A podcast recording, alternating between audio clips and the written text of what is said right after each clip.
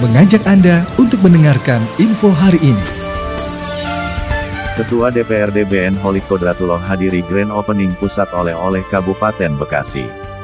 Ketua DPRD Kabupaten Bekasi, BN Holik Kodratullah menghadiri acara grand opening pusat oleh-oleh Kabupaten Bekasi Poksi di Rukolodium Blok C3 Seperenam, Jababeka Cikarang Utara, pada Sabtu, tanggal 26 Februari tahun 2022.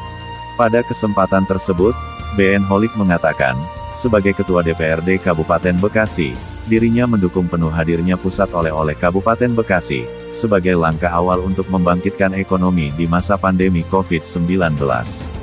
Kami mendukung penuh program UMKM ini agar bangkit dan berkembang. Kami berharap terbangun juga kemitraan dengan berbagai kecamatan untuk menyatukan visi di wadah yang sama untuk meningkatkan perekonomian masyarakat, kata Holik. Dirinya menambahkan, akan membantu keberadaan Foxy tersebut agar lebih dikenal oleh masyarakat, baik dari Kabupaten Bekasi maupun dari luar daerah. Ketika ada kunjungan DPRD dari daerah lain nanti akan diarahkan untuk membeli atau mengenalkan kuliner atau produk khas Kabupaten Bekasi, ujarnya.